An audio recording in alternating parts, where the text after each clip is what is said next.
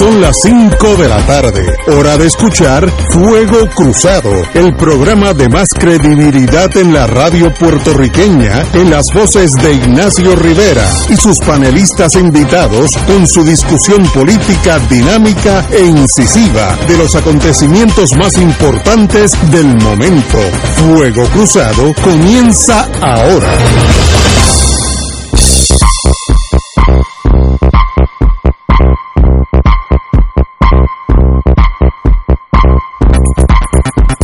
Back in the US of A. Hoy es viernes, Benerdí, si estuviéramos allá por el Vaticano. Vendredi en Francia. ¿Cómo- ¿Cómo es en francés? Vendredi. Vendredi, yo en francés. Yo Mi francés de, en de menos. francés es Año Nuevo, Bon Année. Bona, bona, bona Yo, yo pensé que iba a decir como la canción de Rafael Hernández. Oui, madame. Pues señores, hoy estamos aquí con el grupo de los viernes, que es un grupo, ya, oye, formamos hasta una pelea antes de entrar aquí, pero ya, ya estamos, vamos a hablar de varias. Eh, Yello, a mi izquierda, Yello Ortiz, la lió, muy buena. Saludos, Ignacio, saludos a los compañeros y al pueblo que nos escucha. Presidente Román, muy buena. Hola, muy buenas tardes. Saludos a todas las personas que nos escuchan, a los miembros del, del panel. Siempre es un placer estar aquí. Y Alejandro Torres y Rivera. Aquí con ustedes en una actitud camaraderil. Siempre sí. enviándole un saludo al componente más importante del programa, que es el público que nos escucha. Muchas gracias, muchas gracias. Bueno, hay varias gestiones que hay que hacer. Primero, yo creo que Oye, Cabanilla no está. Cabanilla, oye, sí, que ustedes Eh, El, el COVID no se ha acabado, No. Ignacio, todavía. Señor, el doctor Cabanilla, muy buenas tardes. Hola Ignacio, saludos a todos. Bueno, per- perdone, mi, es que estos muchachos me, me meten can- tanta caña antes de entrar al programa que me turban, pero es a propósito, ¿eh? Porque saben que yo tengo la verdad solamente. Ah. Doctor, ¿por dónde vamos con la pandemia? Tiene la verdad que le damos nosotros.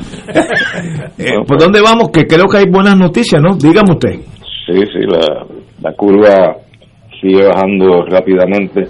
Wow. De hecho, ya estamos al nivel, al mismo nivel que estábamos antes del primer brote que hubo, que fue de noviembre del año pasado, cuando después de Thanksgiving y de las elecciones eh, se se fue en, en descontrol total.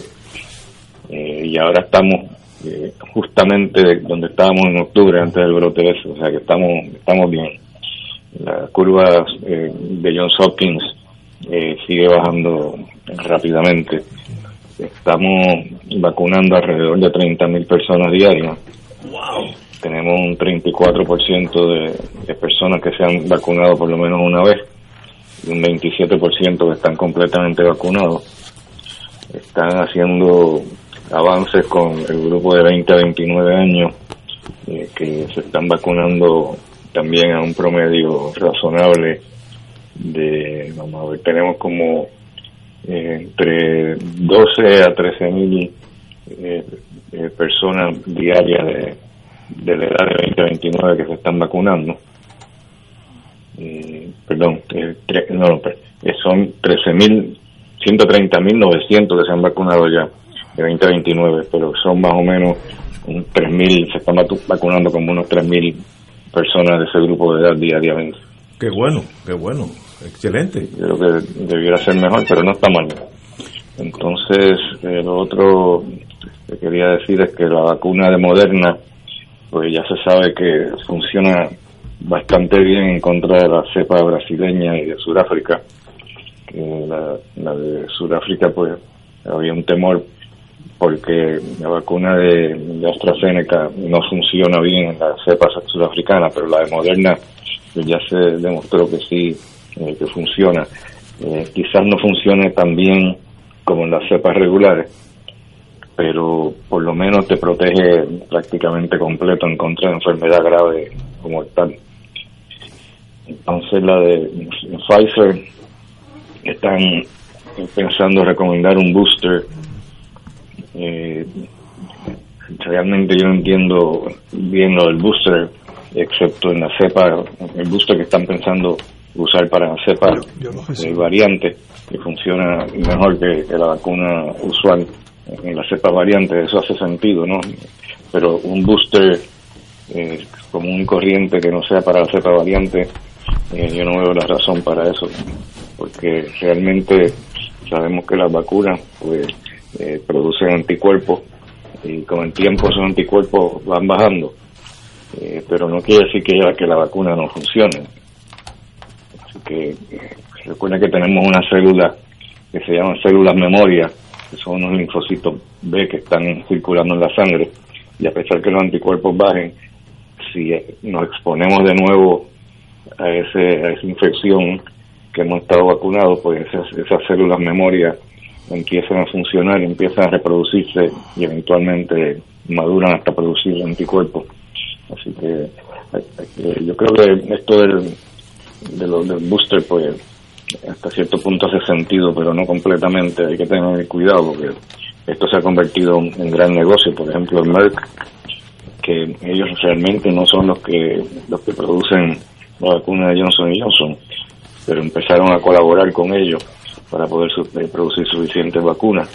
Y ahora anunciaron que eh, mejoraron sus expectativas de venta, porque en lo que va del año, eh, o sea, en lo que va desde que empezaron a producir la vacuna, han vendido 26 billones de dólares. Ellos pensaban que iban a llegar a 15 billones, casi han duplicado. Y eso es una vacuna que no se usa tanto. Así que imagínense la de Pfizer y la de Moderna. Esa gente debe estar rompiendo récords, así que se ha convertido en una bonanza para, las compañías farmacéuticas que están produciendo vacunas. Por otro lado, el lado negativo, pues tenemos que ahora Nepal, que queda cerca de India, está empezando a desarrollar el mismo problema que India. Están ahora donde estaba India dos semanas atrás. Y, parece responder al, mismo al mismo problema de, de que en India eh, yo no sabía que no habían prohibido las congregaciones en masa, o sea que mítines políticos, eh, las bodas grandes, eh, también congregaciones, festivales de música, etcétera, todo eso está como si no hubiera una epidemia y eso parece que fue lo que causó el brote ese enorme de, India. Pues Nepal está en la misma onda, también están haciendo exactamente lo mismo que, India, no están prohibiendo las congregaciones en masa. Y ahora pues yo creo que están pagando el precio, ahora están, están que ya no dan abasto con los cuartos de hospital, igual que, igual que India.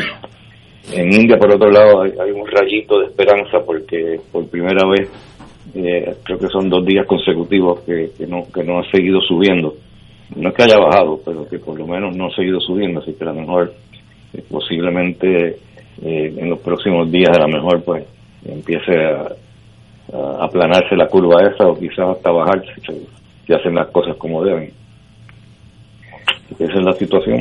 Eh, en torno a las muertes por el COVID en Puerto Rico, ¿han disminuido? ¿Están bajo control? ¿Por dónde vamos? Todavía, pero yo creo que posiblemente para la semana que viene, eh, porque ya tenemos este, mucho menos pacientes eh, en ventiladores, eh, tenemos menos pacientes en intensivo, así que yo diría que pronto pues vamos a ver este que van a empezar a bajar. recuerden que los pacientes que mueren no son inmediatamente después que se infectan, o sea que eso tardan dos o tres semanas en lo que se mueren. Y hace par de semanas fue que empezó a bajar la, incidencia, así que yo diría que, que, pronto vamos a ver cómo está la semana que viene, pero por lo menos subiendo no está, porque las muertes, por ejemplo, eh, déjame buscar aquí a ver cuántas tuvimos. Eh, tuvimos eh, 11 muertes ayer, o antes de ayer, perdón, y 7 que reportaron hoy y 14, o sea, ha ido de 14 a 11, 7, o sea, que hay como una tendencia que se está formando, que como que ya está empezando a bajar, pero todavía se está muriendo relativamente más gente de lo que moría antes de la, de la epidemia, antes del brote este que grande que hubo. Llegamos a estar este, en un nivel bastante razonable, en que morían entre 0 a 3 personas diarias y, ahora pues estamos todavía por encima de eso, pero yo creo que ya debiera haber alguna mejoría la semana que viene. Eh, en torno al hotel, hotel no, el, hospital donde usted está, el auxilio mutuo, ¿cuántas camas de intensivo en torno al COVID hay? comparar con la semana pasada? Pues esos datos no los tengo, pero tengo datos de, de, Puerto Rico entero, que okay. son más, más Muy bien. que los datos Muy del bien. auxilio. Pues. Tenemos, por ejemplo, de intensivo tenemos ahora mismo eh, 177 camas que están disponibles, o sea, que están vacías. Y tenemos eh, del total de 648 camas eh, que hay de intensivo, eh, tenemos 88 que están ocupadas por COVID. O sea, tenemos un nivel de ocupación es interesante porque la- el, el nivel de ocupación el porciento de ocupación de, de la unidad de intensivo eh, ha subido en todo Puerto Rico. Pero cuando uno mira, no es debido al COVID. Parece que los pacientes que no estaban yendo al hospital, a los hospitales porque tenían miedo de infectarse con COVID, ahora pues parece que están pagando las consecuencias, que no se atendieron a, a tiempo y ahora pues están, parece que empezando a, llenarse la- las unidades de intensivo con pacientes que no son de COVID. Así que eso es im- importante mantener en mente que uno no debe dejar de ir al hospital si está malo simplemente para no infectarse por COVID, porque Estoy puede que, pague las consecuencias. Yo, yo Pero ahora mismo hay 88 camas nada más, como dije, ocupadas por COVID, que vienen siendo un 15.7% de todas las camas de, de intensivo. Ah, pues excelente, excelente. Eh, Jay Ortiz, Daliot. Saludos, doctor. Eh, bueno, los niños de 12 a 18, que creo que están ya autorizados a recibir la vacuna, ¿tiene estadísticas sobre ese grupo en particular y si ha habido, como resultado de, las eh, de las vacunas, algún tipo de reacción de, esos niños, de, de esos jóvenes? Eh, bueno, todavía, todavía no han empezado a vacunar. Están pensando quizás el- entre lunes y martes de la semana que viene empezar a vacunar los pacientes, las personas de, de sobre 12 años. Así que pronto estará- estaremos viendo eso, lo cual yo creo que no es tan crítico porque para los niños de esa edad pues casi nunca se enferman de gravedad. Pero es importante en el sentido que pueden pueden llevar la, la infección a la familia, ¿no? Y entonces la- los padres, los abuelos pueden pueden infectarse y morir. y, ¿Y se van a vacunar en los mismos centros que se están vacunando ahora a través de la isla? Pues eso no te puedo contestar con seguridad, pero asumo que sí. Me imagino que sí. Compañero. Sí, buenas tardes, doctor. Eh, saludos, Edgardo Román de este lado. Eh, le, le iba, le iba a preguntar, hay una preocupación de, de un grupo de personas, no sé cuántos, si son muchos o pocos, pero que pudiera afectar el, el que lleguemos al, al punto que deseamos llegar, pues son personas que tienen o dudas eh, o, algún tipo de señalamiento, eh, no, no, no me refiero a asuntos de principio en relación con la vacuna, sea, que se resisten a, a vacunarse. Eh, he conocido un par de personas. ¿Sabe usted si, si en relación con ese grupo de personas que al día de hoy tiene dudas sobre la, si vacunarse o no vacunarse, si tienen algún tipo de, de señalamiento o preocupación, eh, se está diseñando alguna campaña informativa para, para persuadirlos de la importancia que tiene el que nos vacunemos todos? Bueno, yo sé que en Estados Unidos Biden ha hablado públicamente acerca de eso. Aquí en Puerto Rico no, no ha habido ninguna expresión eh, de parte del gobierno. No quiere decir que no haya ocurrido, pero yo no, no, la he presenciado. Y yo creo que es importante, eh, porque hay gente que está eh, no mal informado, sino que no, que no entienden bien el problema. Hoy, precisamente, yo cuando llamo a mis pacientes eh, de linfoma para preguntarle, para darle seguimiento, pues, siempre le pregunto si se han vacunado. Y una señora que hace poco eh, tuvo COVID, y yo le pregunté que si se había vacunado, me dijo que no, por eso le dio COVID, ¿no? Entonces le dije que tenía que vacunarse, aunque le haya dado COVID, tenía que vacunarse. Me dijo, no, es que yo le tengo miedo a la vacuna. Yo, pues, ¿cuál es el miedo que tiene? Pues, que me vaya a morir. Y yo, pero señora, el riesgo es más alto que se muera de COVID a que se muera la vacuna. Yo todavía no he visto ninguna persona que se haya muerto de la vacuna. Tienen que tener eso en mente, no tratando de, de, hacerle entender a ella, pero yo creo que tiene que haber un, sí, una propaganda a nivel de- de- del gobierno eh, para explicarle bien el asunto a, estos, a estas personas, porque en Estados Unidos y en Puerto Rico parece que está como que está bajando el, el número de personas que interesadas en vacunarse. Y si no, si no, si eso ocurre y no lo remediamos, pues no vamos a llegar al, el nivel de inmunidad de rebaño que habíamos dicho que iba a ocurrir por ahí para finales de agosto, septiembre. Compañero. No, yo lo que tendría con sería una breve reflexión que compartí con, con el doctor y es la siguiente. Eh, India tiene 1.300 millones de habitantes y más o menos se estima que han muerto como 300, 350 mil personas. Brasil tiene una población que no llega a los 300 millones de habitantes. Sin embargo, Brasil tiene 450 y pico de mil muertos. O sea que cuando uno compara la población, Brasil puede ser cuatro veces menos en población que la India, pero tiene casi el doble de los muertos que tiene la India. Sin embargo, no vemos que realmente los medios de comunicación pongan su ojo sobre lo que está pasando en Brasil y nos ponen a mirar a lo que está pasando en la India. Y yo creo que eso es parte de, cómo se dirige la información o cómo se dirige la desinformación.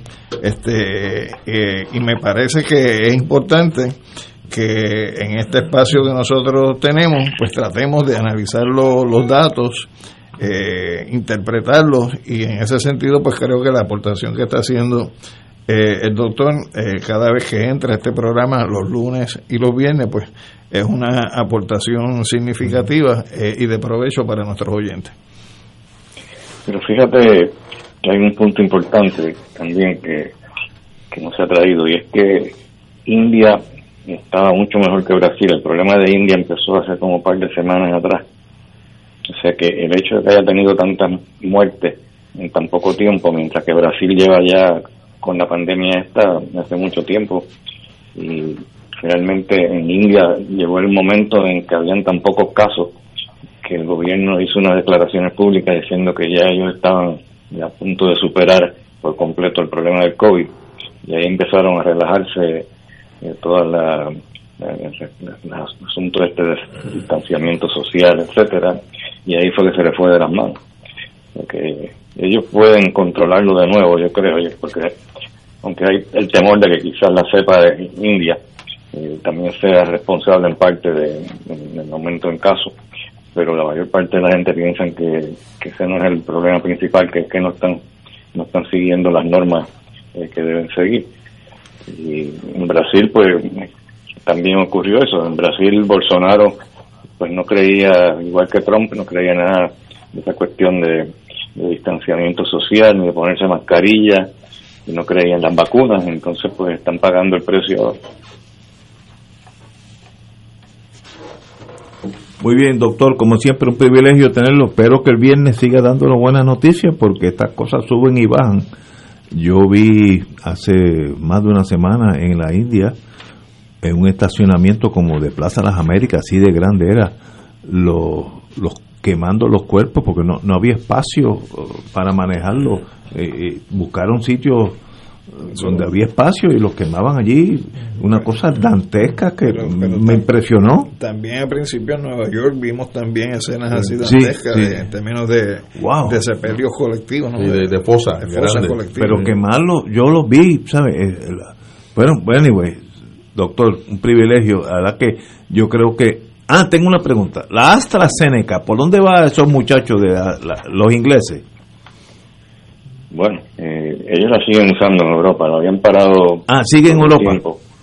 pero ya inauguraron de nuevo la, el, uso de la, vacuna.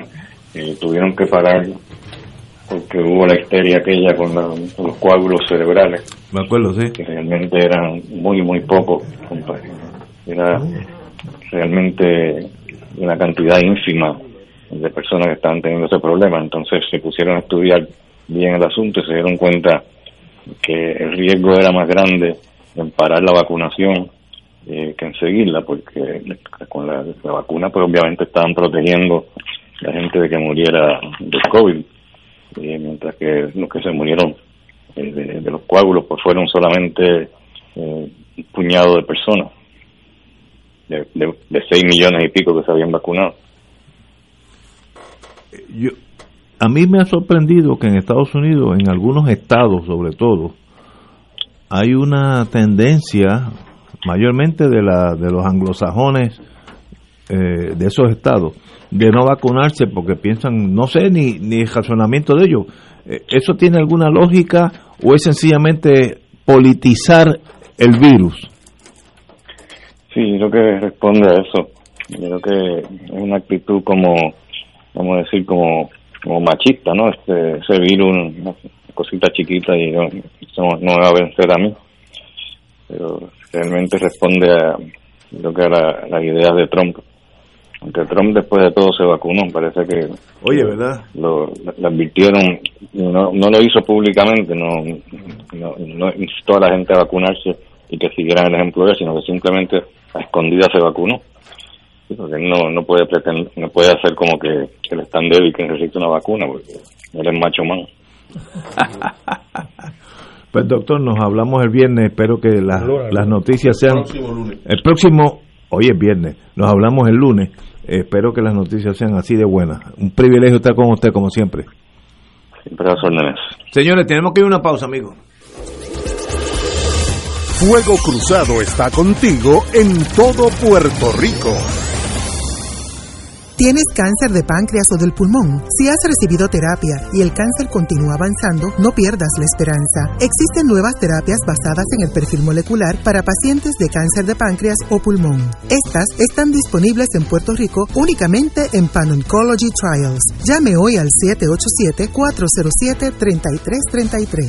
787-407-3333 e infórmate. Recuerda, no tienes por qué sufrir, pues Pan Oncology Trials tiene la solución que andas buscando. 787-407-3333. Restaurante Mar del Caribe te invita a celebrar el Día de las Madres. Ven y disfruta junto a mamá nuestro rico y variado menú que incluye mariscos, comida criolla e internacional o una deliciosa paella. Visítanos en la calle Loiza 2444, Punta Las Marías. También puedes ordenar para llevar llamando al 787-545-5025. Restaurante Mar del Caribe. Ordena o reserva para ya 787-545-5025.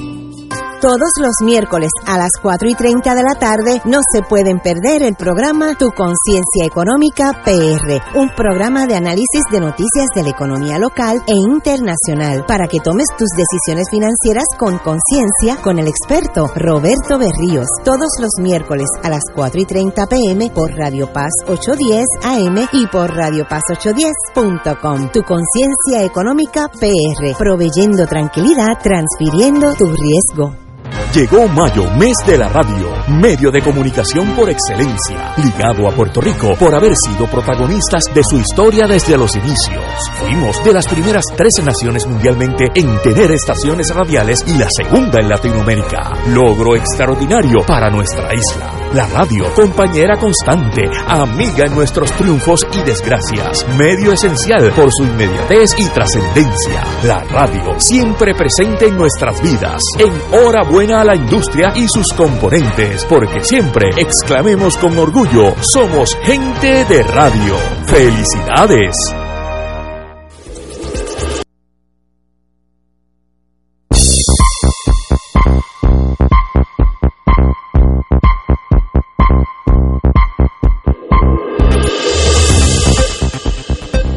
Y ahora continúa Fuego Cruzado. Amigos y amigas, en la semana uh, las noticias han sido varias, pero vamos a tocarlas todas. Pero el, los exequias del funeral de don Carlos Romero Barceló pues han tomado mucha noticia esta semana. Como todos sabemos, y, la juventud tal vez no lo sepa, Carlos Romero tuvo una vida in, intensa en el mundo político fue alcalde de San Juan. Antes de eso era estadista de, los Black September, como yo le digo jocosamente, de los fanáticos del estadismo. Luego fue alcalde de San Juan. Luego fue gobernador de Puerto Rico, controversial, porque no, si digamos lo contrario, pues no estaríamos diciendo la historia como fue. Y luego fue senador y luego fue eh, comisionado residente. Comisionado residente, Resident Commissioner. Así que una vida entera de todas las posiciones políticas en Puerto Rico, de alguna envergadura, la, la tuvo don Carlos Romero Barceló. eh, en estos días, ya, ya pues pasó mejor vida. El funeral de Estado fue, incluyó la, la fortaleza, incluyó la, la, legislatura, etcétera, etcétera. Me gustaría que ustedes que tienen, porque ya he hablado de esto ya dos o tres días, eh, ustedes que tienen otra forma de mirar la vida, ¿cómo, cómo, ¿qué tienen que decir en torno a la vida o la muerte de don Carlos Romero Barceló? Alejandro. Bueno, yo voy a empezar eh, dejando consignado en el récord, como si estuviera en el tribunal, una breve reseña que publicó la prensa del país, eh, más allá, o más o menos, cerca de los hechos de Cerro Maravilla. Y se titula el parte de prensa, Romero, los independentistas no son seres humanos, una cita de él. Wow. Y dice el parte de prensa lo siguiente. A raíz de la masacre de los jóvenes independentistas en Villalba, el gobernador Carlos Romero Barceló manifestó en privado, y cita, que los independentistas no son seres humanos. La manifestación fue hecha por el presidente del PNP en una reunión de puerta cerrada en la fortaleza, a la cual asistieron Romero, el presidente del Senado Luis Aferré y otros funcionarios. Restando la importancia a la masacre, Romero expresó que los independentistas no son seres humanos, por lo que no debía cundir la preocupación en las altas esferas del gobierno por el efecto del asesinato policial de Hernando Darío Rosado y Carlos Soto. A renglón seguido, Ferrer advirtió y abre cita. Ten cuidado como te expresas porque mi hija es independentista y es un ser humano. Se refería el presidente del Senado a su hija Rosario, conocida escritora y crítica de literatura. Cuando tú tienes un ser humano que se expresa con relación a otro. ¿En qué, fecha fue eso? eso fue los días después de Cejo Maravilla. ¿En qué periódico? Eso no tengo aquí el periódico, lo que tengo es la, noticia como apareció. Okay, Este, y cuando tú tienes una persona que, ese es el valor que le asigna sobre la vida eh, a personas porque sencillamente piensan distinto, considerando los que dejan de ser parte de la especie humana, pues realmente yo creo que no hay nada positivo que recordar con relación al gobernador. Y si uno va a lo que fueron cosas que ocurrieron durante eh, su mandato como gobernador, o sea, aquí el compañero Edgardo Pérez Viera, en su libro El juicio, el juicio de la historia contra insurgencia y asesinato político en Puerto Rico, te da toda una relación de eventos que estuvieron ocurriendo en Puerto Rico entre el 1971 y el 1978 que culminan con las ejecuciones de estos dos jóvenes independentistas en Cerro Maravilla. Así que me parece que, si hubiera que juzgar a Romero eh, por algo, estos serían hechos sobre los cuales yo creo que no puede haber ni perdón ni olvido a la hora de recordar su paso por la estructura de poder político en Puerto Rico. Lo único que no hay nada es que por lo menos uno pueda eh, señalar eh, de lo cual el país tenga que sentirse eh, orgulloso. Esto sin entrar en otras consideraciones, como tiene que ver con la parte económica en el contexto de lo que fueron las 936, lo que fue la represión contra el estudiantado universitario en la huelga del 81 al 82 y lo que ha sido y fue ese, su discurso, ¿no? Siempre eh, agresivo hacia el sector ideológico del independentismo, a pesar de que su, o sea, sus raíces familiares vienen de, del independentismo, eh, porque su, su abuelo materno, su abuelo materno fue fue eh, don Antonio R. Barceló que fue un dirigente eh, que defendió la independencia en Puerto Rico. Así que eso es lo que yo tengo que comentar sobre eh, este personaje.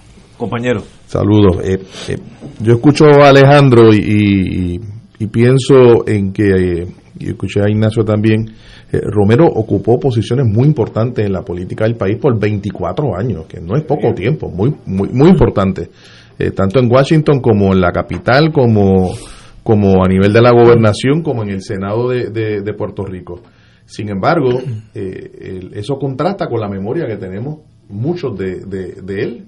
y cuando digo muchos, pues son las generaciones que le tocó vivir bajo, bajo su dominio, porque la política pública que adoptó siendo gobernador en relación con la, lo que llaman la seguridad, eh, lo que le dominan seguridad pública, fue una política muy represiva, eh, muy, muy dura, eh, y, me refiero evidentemente a los incidentes del Cerro Maravilla que culminan con el asesinato, no la muerte, el asesinato de dos jóvenes independentistas. Pero, pero uno hubiese pensado, bueno, pues una experiencia y de alguna manera hubiese habido un, giro en, la navegación del, gobierno de Puerto Rico y no, no lo hubo. Por el contrario, hubo una declaración de héroes a esos policías, luego se aceitó, se, se fortaleció la unidad de inteligencia de la Policía de Puerto Rico bajo el dominio del gobernador.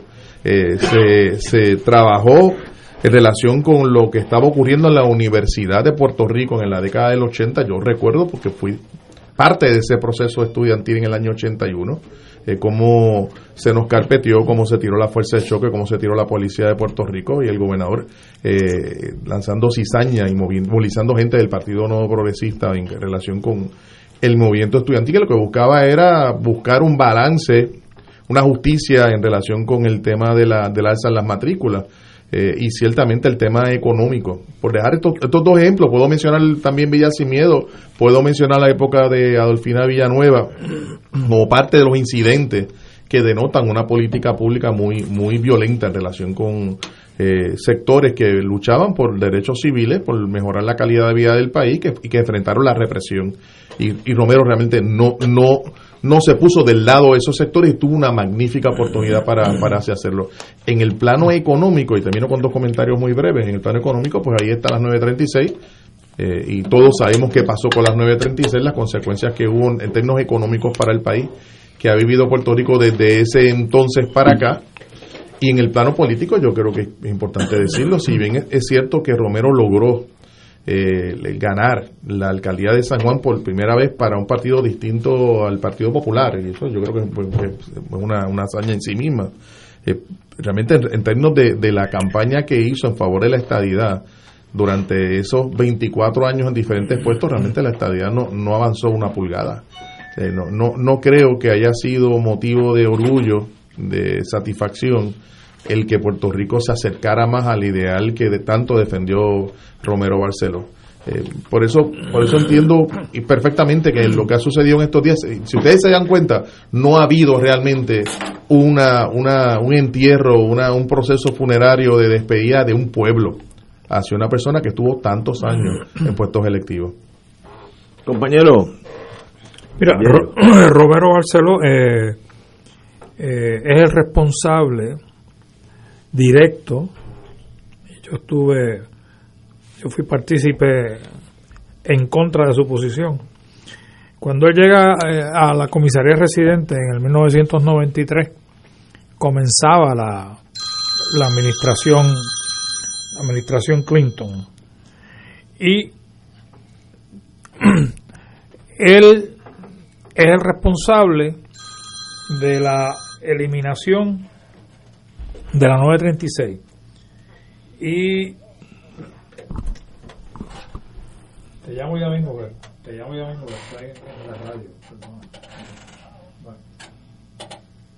Y te lo digo porque en el 92, 93 yo comencé e inicié la gestión de representar al alcalde de San Juan, Héctor Luis Acevedo.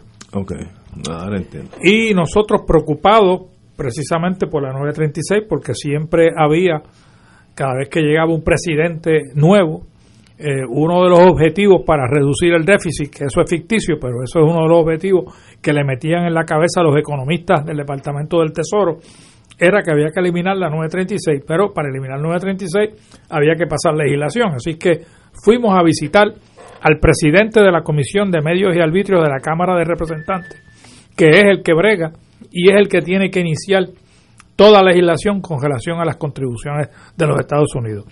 Y él, me escapa el nombre ahora, nos aseguró y nos garantizó que no estaba en su agenda como presidente del medio y arbitrio el bregar con esa ese asunto de la 936 y que las compañías, obviamente, él era amigo de muchas de las compañías que se beneficiaban de la 936 y que no tenía ninguna intención de erradicar legislación en esa dirección. Y ahí empezó la campaña. Próximamente empezó la campaña de Carlos Romero Barceló y que al final trajo también al, al ruedo a don Pedro Rosselló, que era el gobernador de Puerto Rico. Y finalmente lograron lo que nadie había logrado, inclusive no había logrado los enemigos institucionales de la 936 en el Departamento del Tesoro Federal, que sabíamos quiénes eran, una serie de economistas que entendían que no se merecían las compañías estos beneficios ni Puerto Rico, como quiera que sea.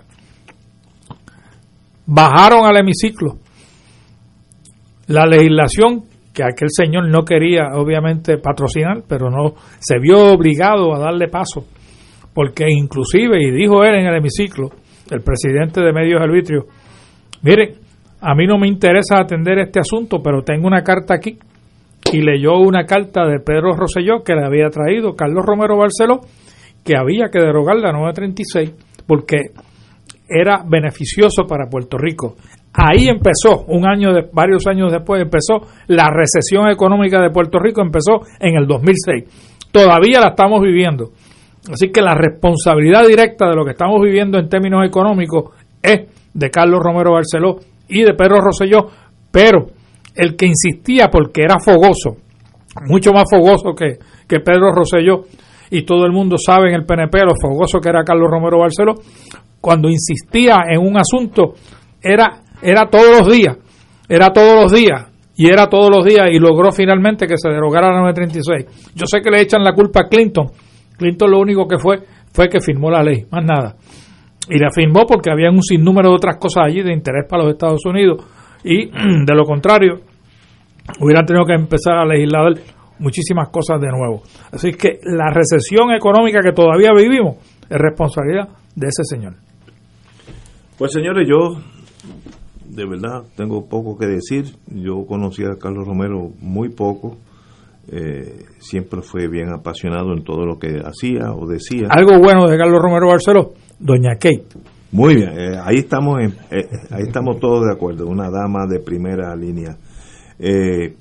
no creo que el, el hecho de Cerro Maravilla lo perseguirá en la historia de Puerto Rico para siempre, eso es algo que es imborrable. Eh, no en, ese, en el sentido que él planificó nada de lo que pasó allí, pero él creó un ambiente donde la policía, pensando, eh, los ejércitos siempre siguen a sus generales, y si pensaban que el, el independentismo había algo que había que erradicar, y tú creas ese ambiente, pues llega un momento que estos policías tomaron unas decisiones pensando que lo hacían bien y en realidad fue un crimen, un asesinato en primer grado clásico. Eh, luego vino el encubrimiento, que ahí pues es otro, otra historia, que la historia también eh, no perdona, la historia está clara, los, los eventos que transcurrieron, para que eso no saliera para afuera y que los policías salieran bien. Salieron mal por el Tribunal Federal que rompió el hielo y ahí es donde se algunos de ellos van presos, desgraciadamente, otros no fueron acusados, que también era tan culpable, pero la, vida no es, eh, los eventos del mundo entre humanos no son perfectos. Pero, it is what it is, así pasó y eso nunca la historia lo olvidará. Pero yo quiero tomar excepción de algo que tú acabas de decir, Ignacio, de que, que más o menos liberando de responsabilidad a Romero en la planificación. En la planificación. De lo que pasó, pero yo quiero centrar lo siguiente. El 14 de octubre de 1977, mediante orden ejecutiva, se creó en Puerto Rico el Consejo Asesor del Gobernador sobre Seguridad, con la encomienda de desarrollar en Puerto Rico un plan de defensa interna. Se dieron seminarios. Eso es verdad. El 4 de mayo del 78, dos meses antes de Maravilla, se designó el presidente como presidente del Departamento de Seguridad Interna, al que era entonces secretario de Justicia de Romero, que era Miguel Jiménez Muñoz, y se le, asignaron eh, que identificara cuáles eran las amenazas de terrorismo y él procedió a identificar ciertas amenazas que él entendía que eran de terrorismo. En junio de 1978 se aprobó un plan de defensa interna que fue ordenado por ese Consejo Asesor de Seguridad de Romero Barceló, que como dije, se crea el 4 de mayo del 78, y en ese plan de defensa interna se plantea la eliminación o neutralización de los insurgentes de la población y ganarse el apoyo de la gente. Segundo, socavar la moral de los elementos disidentes de las guerrillas urbanas en Puerto Rico, debilitar los nexos entre la guerrilla y la población civil y ayudar al gobierno a ganarse el apoyo de la población civil de Puerto Rico y finalmente la creación de un Consejo Interdepartamental de Seguridad donde estaría la Guardia Nacional, la Policía, el Departamento de Justicia, el Negociado de Investigaciones Especiales, Bomberos y la Defensa Civil y sería responsable por la planificación e implantación de medidas y programas de seguridad interna. Entonces, si eso no es parte de un proceso eh, real de planificación, pues que venga Dios y lo vea. Pero todo eso estuvo ocurriendo en los meses y semanas previas a lo que fueron los sucesos de Cerro Maravilla. ¿Quién es el jefe de todos esos funcionarios si no es el gobernador? No, pero es que lo que yo dije va paralelo a, a lo que tú acabas de decir.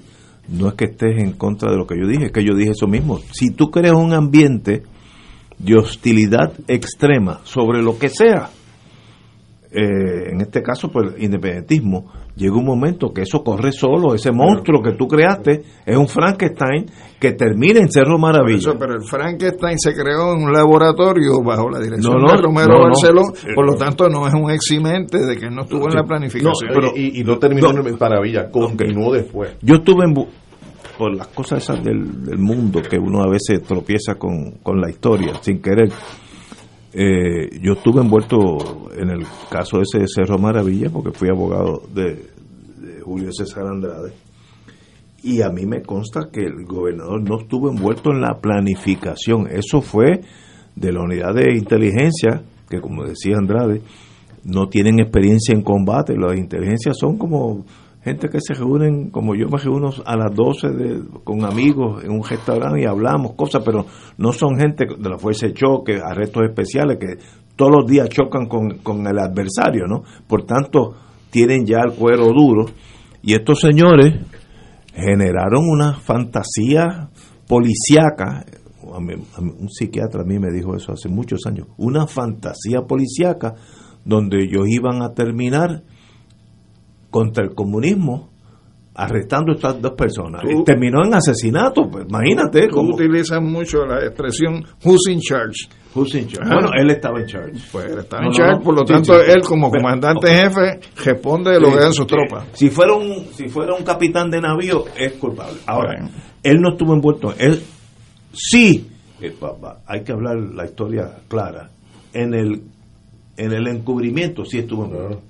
Eso, y bueno, mira la gente que se dio por medio, el secretario de Justicia, Jiménez Muñoz, fiscales muy queridos, yo conozco uno que está pegado a mi corazón, eh, otro que todavía, bueno, fue una hecatombe, porque sí hubo un encubrimiento que a la larga estalla vía el Tribunal Federal. Y, y, y ahí cuando sale esa explosión, el que estaba por medio, como todas las explosiones, pues fueron víctimas. Varios el jefe de lo que era el NIE, se movía Figueroa Vivas, no era, eh, eh, eh, el fiscal Villanueva, el, jefe de los fiscales Colton. Fontán, bueno, gente que hubiera seguido una trayectoria en su vida, el secretario de Justicia. Si, si no hubiera pasado eso, hubieran, hubieran sido servidores públicos y hubieran terminado la vida como, como la llevaban una desgracia. Ahora, eso fue el cover up. En el cover up no hay duda que sí fue parte. Y había, él tenía un, unos personas que se encargaban de la cuestión pública que manejaron el encubrimiento. ¿Y, cómo él podía declarar los héroes unas horas después en un discurso en Bayamón el mismo día si no tenía conocimiento de lo Bueno, que estaba pasando. en obviamente, pues un error. Recuerda que estás metido en ese ambiente. ¿Cuál es el error? No, estás metido en ese ambiente. dicho eso. No, no, eh, no, no, no. Eso es la consecuencia de lo- del Por eso, ambiente. por, por eso, pero si tenía conocimiento, Le dicen que mataron a dos terroristas que estaban en Cerro de Maravilla, que iban a tumbar las torres, que era imposible. Pero, ok, y él que está metido en esa, en esa onda de anticomunismo, dice, son héroes.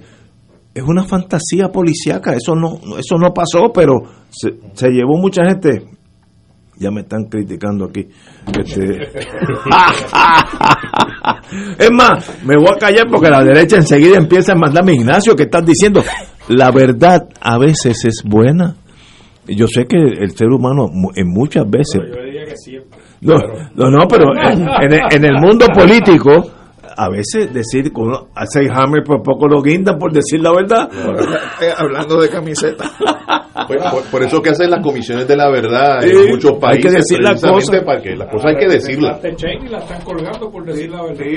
Señores, pero ese mundo, tú generas un Frankenstein, un ambiente de Frankenstein, y un día ese Frankenstein camina solo y la gente piensa que están haciendo lo correcto, siguiendo órdenes. tú conoces lo que es el principio de la responsabilidad Sí, superior, sí, superior.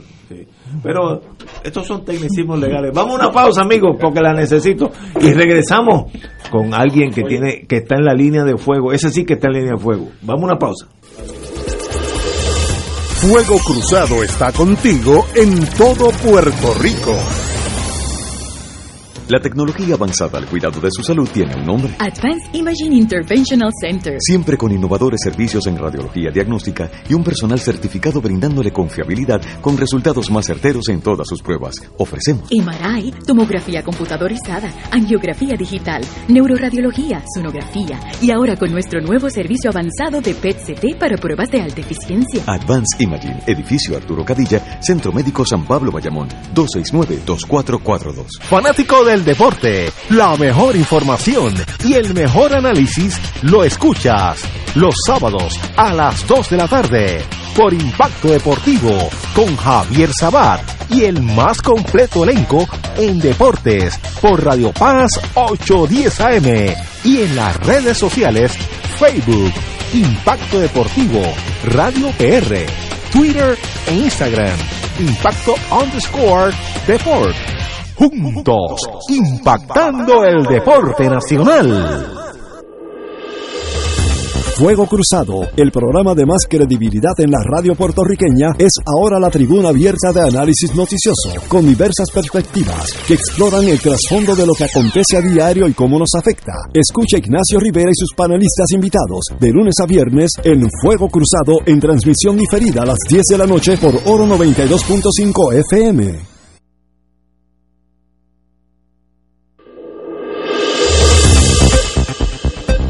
Y ahora continúa Fuego Cruzado.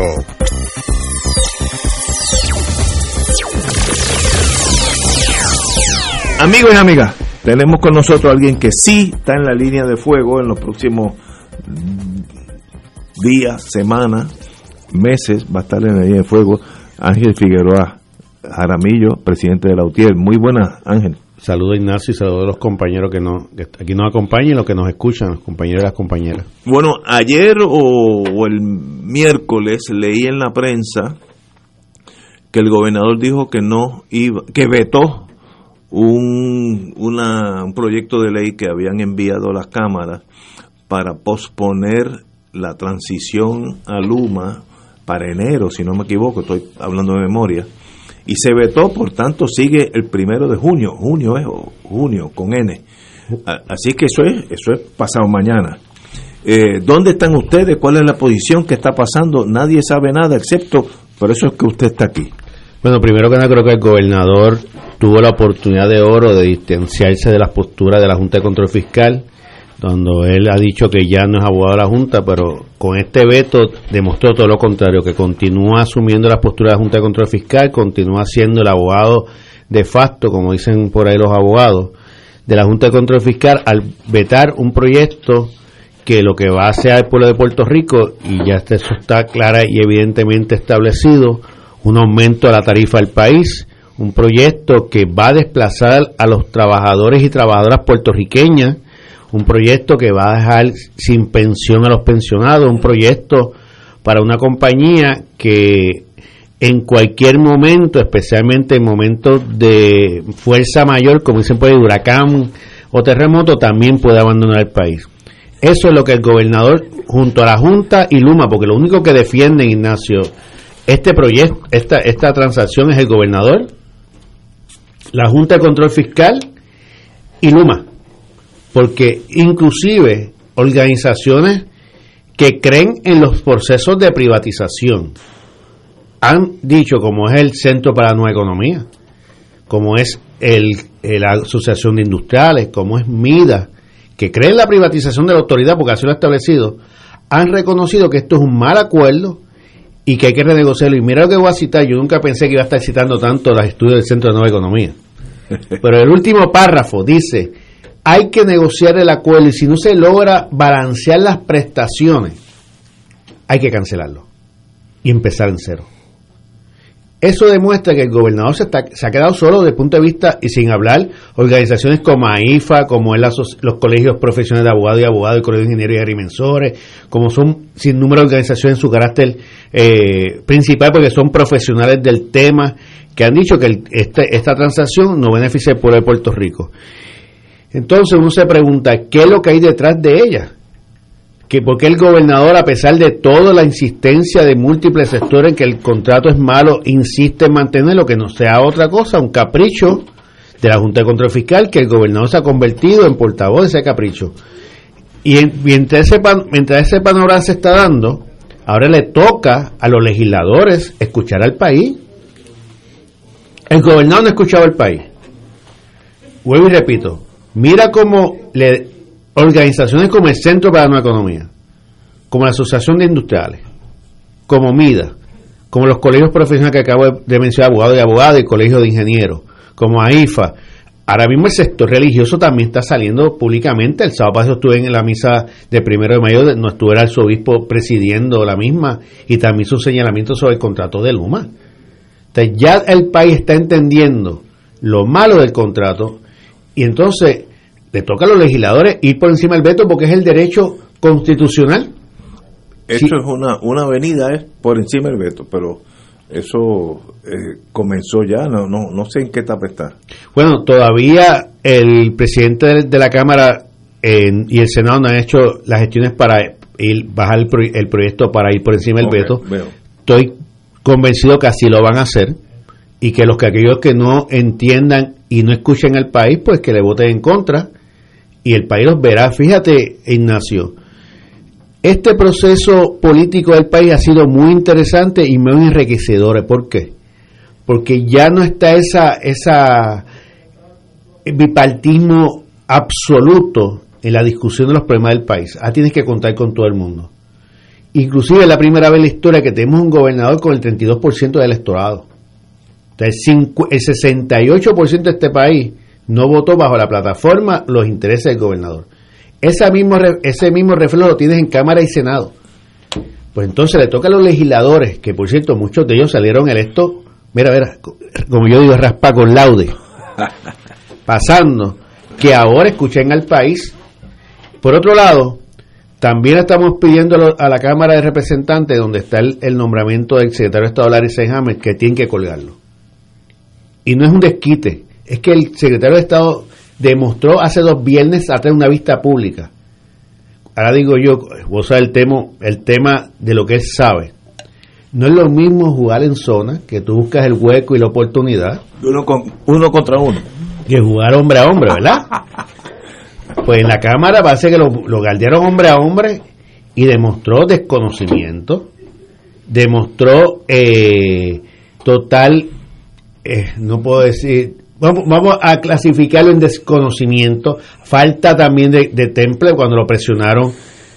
No fue la conducta esa pasiva que todo el mundo ve. Y yo creo que este se demostró, por cierto, salió con menos votos. Los, votos que tenía garantizado el Partido Popular de esa comisión, inclusive del Senado que votaron por él, dijeron, si yo llego a escuchar esa vista antes, no he logrado el voto. Y quedó frente al país muy mal parado. y eso yo creo que es el momento, y más, fíjate que el senador Larry Senhammer, el, el, el, el, secretario de Estado, que yo tengo que reconocer, tengo excelente comunicación con él. Pero una cosa es la comunicación, otra es la efectividad de la comunicación, otra cosa es los temas de país. Cuando yo me reuní con él hace dos semanas, tres semanas, para discutir las enmiendas al contrato que ellos se comprometieron a realizar y que me pidieron que sometiera. Pregunta si ha hecho alguna. Yo comencé la reunión aquel día, estoy aquí por deferencia al país. Pero ya ustedes aquí han dicho en múltiples ocasiones que aquí no hay que enmendar nada porque cumple con la política pública. Sin embargo, estoy aquí. Se lo dije de entrada, Ignacio, de entrada. ¿Y, ¿Y dónde estamos ahora? Eh, usted indicó que el tal paso de ir por encima del veto del gobernador, que es un acto totalmente constitucional y válido de las ambas cámaras. Si lo hacen, pues se revoca la ley y, y, entonces el contrato empezaría en enero. En enero. Ok. Eso es, si empieza en enero, ¿le da más tiempo a ustedes a hacer qué?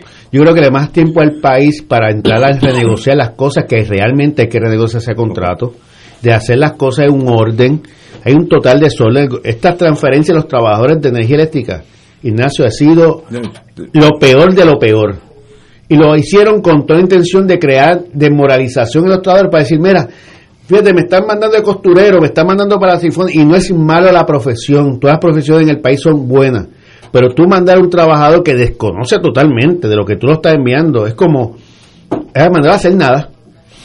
Mira, ahí, hay, ahí hay barbaridades que, que, a veces uno piensa que eso no, no, no, no es posible que ocurra. Quien está dirigiendo recursos humanos en estos momentos en la Autoridad de Energía Eléctrica es la persona que antes dirigía la Oficina de Administración y Transformación de los Recursos Humanos del Gobierno de Puerto Rico. Por lo tanto, el reglamento de movilidad que se aprobó por parte de esa oficina se aprobó por la funcionaria que está de incumbente de directora de recursos humanos el anterior director de recursos humanos, y estamos hablando de un cambio que se opera hace como tres semanas, el anterior director de recursos humanos circula un memorando a todos los empleados acompañando la carta circular de la Oficina de Administración y Transformación de los Recursos Humanos diciendo que cualquier apelación se radica en la Junta de Relaciones del Trabajo de Puerto Rico. Pues las cartas que le están enviando a los trabajadores a todos le están diciendo que el foro donde tienen que radicar la apelación es en la Comisión Apelativa de Servicio Público. Por darte un solo ejemplo.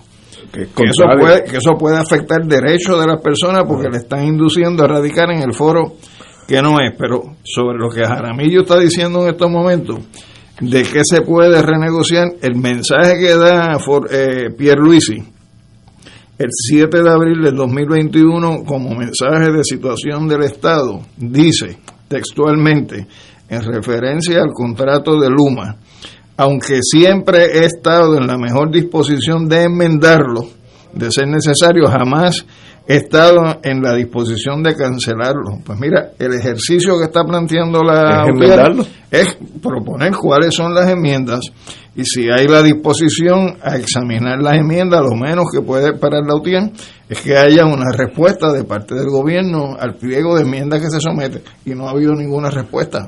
Tenemos que ir a una pausa, vamos a una pausa, son las 6 de la tarde y regresamos con este tema que de verdad es bien importante para todo el país. Vamos a una pausa. Fuego Cruzado está contigo en todo Puerto Rico.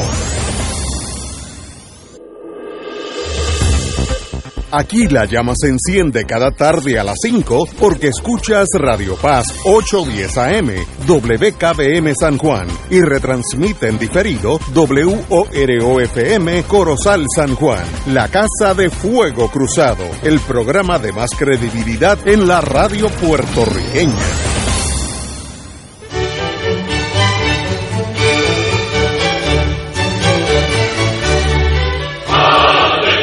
Reina del cielo, alégrate, aleluya. Porque el que mereciste llevar en tu seno, resucitó como lo había dicho, aleluya. Ruega por nosotros a Dios. Gózate y alégrate, Virgen María, aleluya. Porque ha resucitado Dios verdaderamente. Oremos. Oh Dios, que por la resurrección de tu Hijo, nuestro Señor Jesucristo, has llenado el mundo de alegría. Concédenos, por intercesión de su Madre, la Virgen María, llegar a alcanzar los gozos eternos por Jesucristo nuestro Señor. Gloria al Padre, al Hijo y al Espíritu Santo. Como era en un principio, ahora y siempre, por los siglos de los siglos. Amén.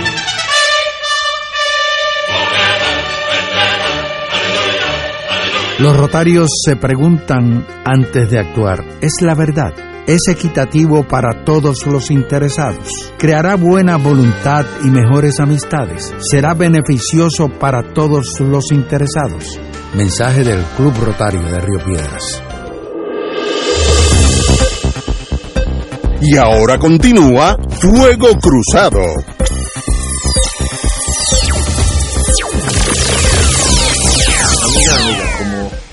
No todos estamos en energía eléctrica, todos vivimos con la energía eléctrica, pero no, no conocemos ese, ese mundo. Eh, bajo este contrato actual, muchos de ustedes que tienen ya una experiencia específica, técnica, los van a mandar a las cuatro esquinas del mundo, a las otras agencias del gobierno. Eh, no sé, edificios públicos donde no, nadie brega con voltaje por allí. Este, ¿Cómo es esa adaptación o eso es una locura? Una, totalmente, una total locura, inclusive Ignacio, esta actuación del gobierno de Puerto Rico está tan improvisada que está enviando, y no estoy hablando casos esporádicos ni vía excepción, ha sido prácticamente como más de un 20% de compañeros a lugares que están cerrados. y cerrado y no, no es que cerró el mes pasado yo dije ah pues mira me equivoqué cerrado hace 5, 6, 7, 8 años. Y ahí han mandado empleados. Han enviado empleados. Por cierto y a plazas que no existen enviaron a como a cinco compañeros al departamento del trabajo en Bayamón y los muchachos me dicen los de Bayamón me dicen mira si eso está cerrado hace 5 años una égida ahora mismo allí otros compañeros que están cogiendo videos miren para dónde me enviaron. Cerrado la, la, oficina de Medicare que ya no existe, lo mandaron para la oficina de Medicare de Yauco, de Barranquita, de Ponce, ya no existen, de Juanadía. ¿Y qué pasa en esos casos? Pues eso, eso, eso es lo interesante del proceso, eso es lo que tiene que responder el gobierno, cómo tú vas a enviar a una persona a un lugar, inclusive, como todos, ya que en Puerto Rico es país pequeño y todo el mundo se, se pregunta, han preguntado a jefes de agencia, mira, que se conocen, mira, me enviaron Ignacio para tu agencia, ¿cómo va a ser? Si ahora es que vengo a saberlo yo, ¿cómo yo te voy a pagar a ti? Yo tengo chavo a ese extremo. Tengo preguntas técnicas. Como usted sabe, yo estuve 10 años con la General Electric, así que algo se me pegó. Para correr el servicio eléctrico de cualquier estado, empezando por Puerto Rico, terminando en Suiza, tú necesitas un mínimo de gente capacitada, desde las turbinas, eso se llama en inglés Power Generation Group, los, que generan electricidad, y luego la otra faceta, Power Delivery Group, los que entregan esa electricidad a la bombilla mía en el baño mío. Son dos cosas diferentes. Sin esa gente no hay luz. Luma puede llenar ese vacío de gente técnica que puedan correr el, el sistema para que mi bombilla en el baño mío, cuando yo me voy a faltar mañana por la mañana, prenda tiene esa gente, los celadores de línea, o eso es un 20 tú, vamos a ver qué pasa primero de junio. Pues eso tú lo has dicho, es un 20 tú, a ver qué pasa el primero de junio. Y lo, mal, y lo más lamentable es que el gobierno de Puerto Rico sabe esa información.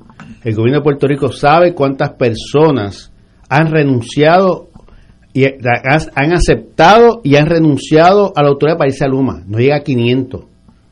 Si de la empleomanía de la Autoridad de Energía Eléctrica han renunciado menos de 500. Eso es lo que tú vas a ver técnicamente y no todos son gente de campo. Muchos de ellos son administrativos. Sí, que eso no, cuenta para, Entonces Luma dice que tiene ya 1.500 personas reclutadas. ¿En dónde? ¿Qué personal? Gente de la calle que reclutó para el servicio al cliente. Con todo eso, fíjate que tú hablaste del delivery, pero el servicio al cliente también tiene que tener un, conocimiento y expertise en la industria.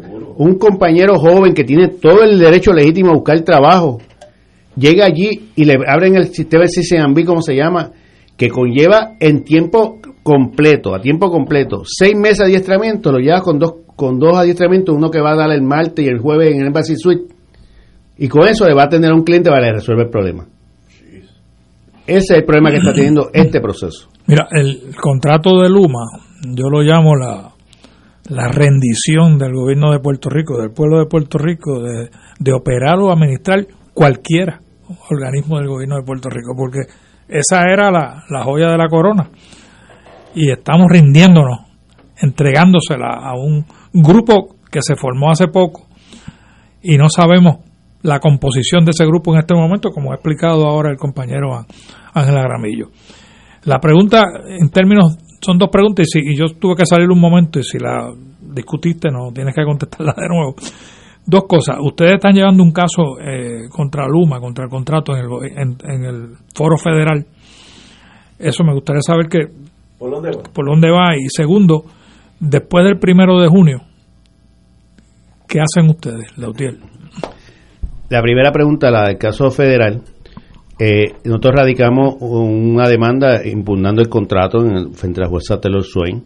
A la vez se radicó un interdicto permanente para que se detenga el proceso hasta que se vean los méritos del caso. El 18 de mayo se va a ver la vista del interdicto.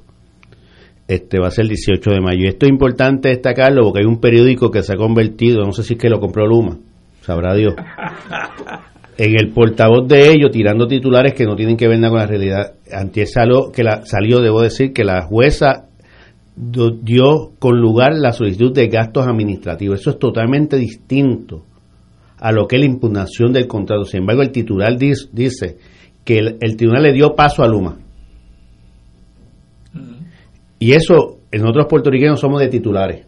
No leemos muchas noticias. Y lo que la jueza resolvió, para que el país vea lo malo de este contrato y cómo los foros están resolviendo, es que Luma, que llegó a último momento, a último turno, va a cobrar primero que todo el mundo. Luma no va a poner, no poner ni en riesgo su factura.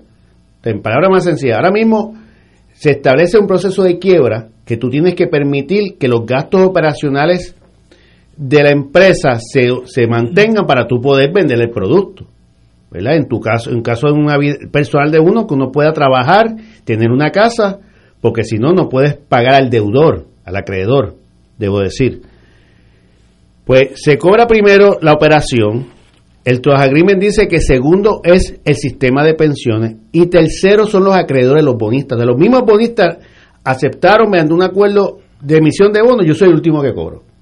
Llega Luma a último momento y la jueza lo puso a cobrar primero que todo el mundo. Y eso es lo que fue lo que la jueza resolvió, que se está impugnando, ya hay una impugnación en Boston de un caso similar anterior. Ahora bien, para que vea el pueblo de Puerto Rico lo malo de este contrato y cómo Luma no tiene ningún riesgo en este proceso. Ustedes escucharon hace unos días, y más hoy, que la Junta le dio a la legislatura esta semana para aprobar los 750 millones.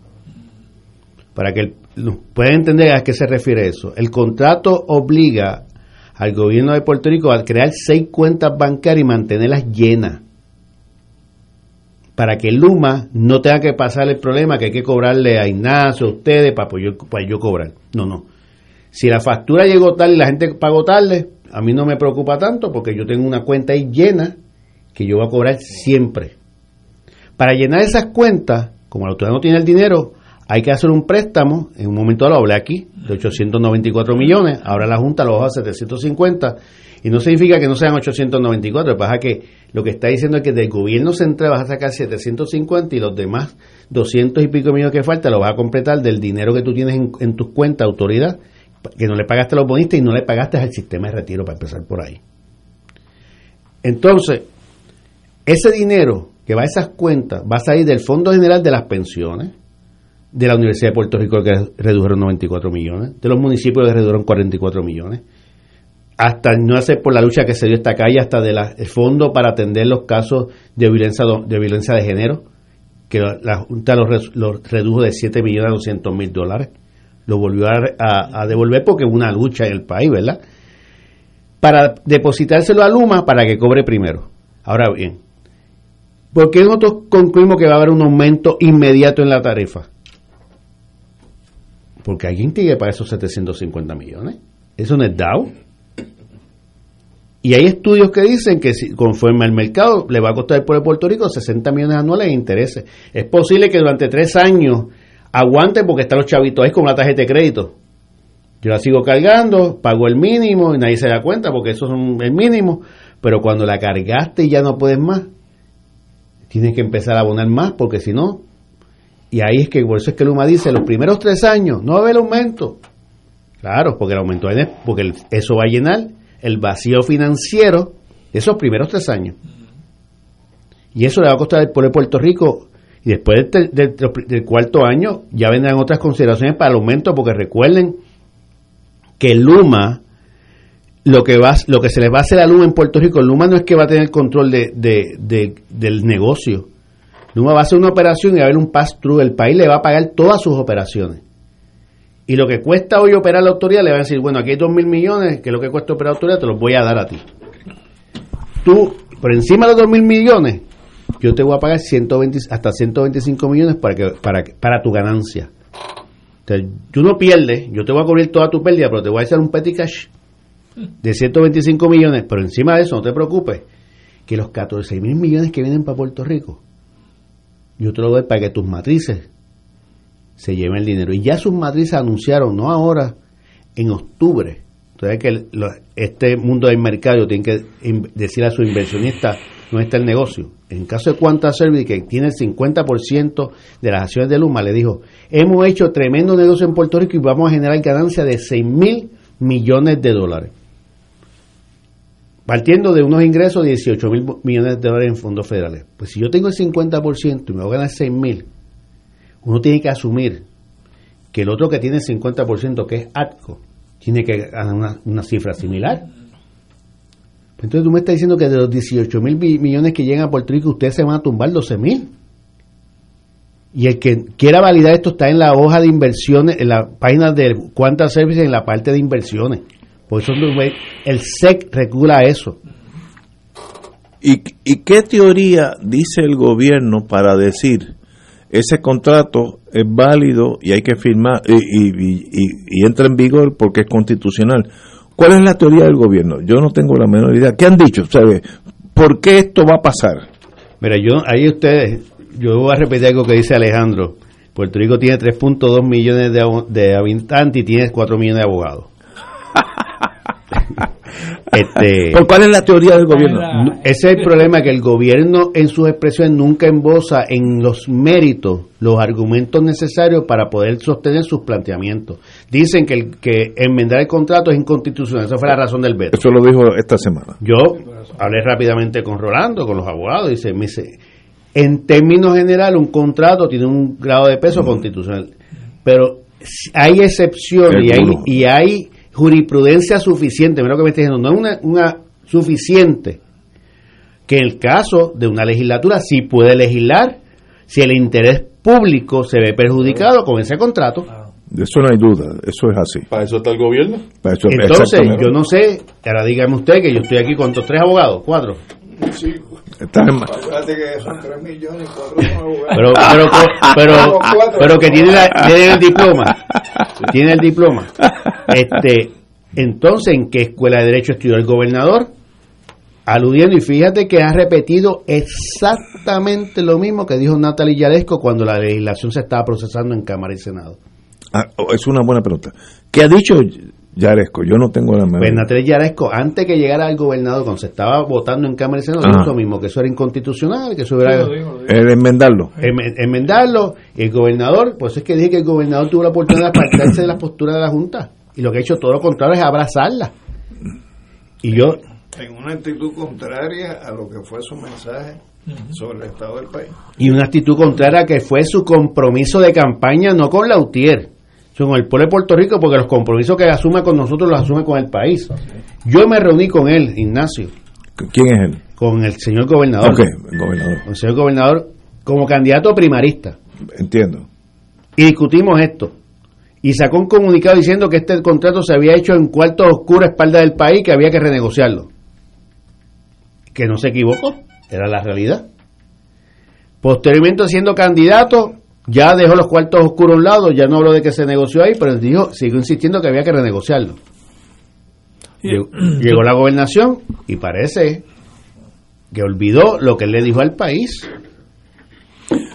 Ángela, yo, yo cuando estudiaba en una de las clases en Derecho tenía un muy buen profesor que decía que siempre había una premisa inarticulada. Y tiene que haber una premisa ¿Qué inarticulada qué es lo que hay detrás de todo esto? en, en ¿Cuál este es? caso. Bueno, aquí nosotros podemos ahora especular esas premisas articuladas, como usted dice. Una es desmantelar los sindicatos del país a través de la autoridad. La segunda es desmantelar la autoridad para dejar al pueblo, el pueblo de Puerto Rico rehén de todas estas compañías, porque eso es, eso es algo importante que el país tiene que continuar discutiendo.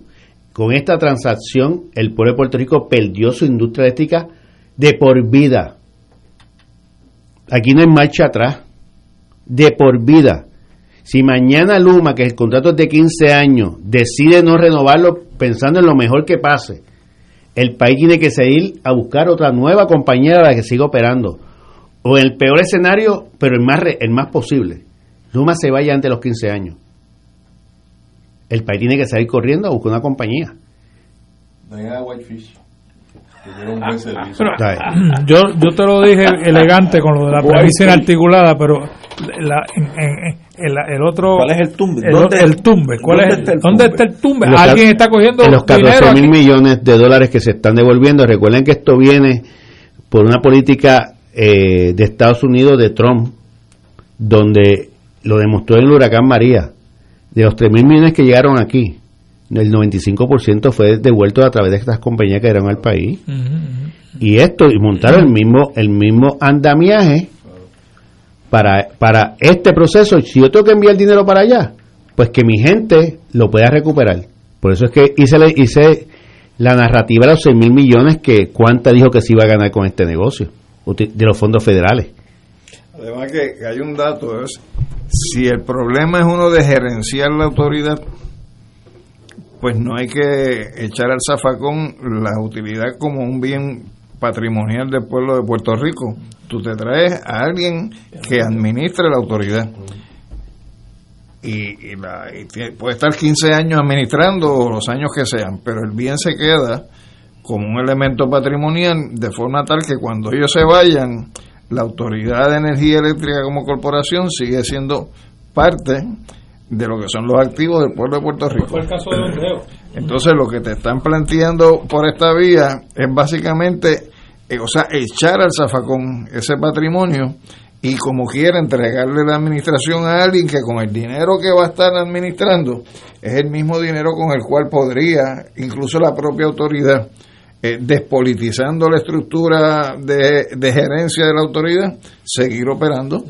Porque si el problema es uno de administración, si el problema es uno de política en la autoridad, o sea, tú no puedes, qué sé yo, para, para, para matar un ratón, quemar la casa.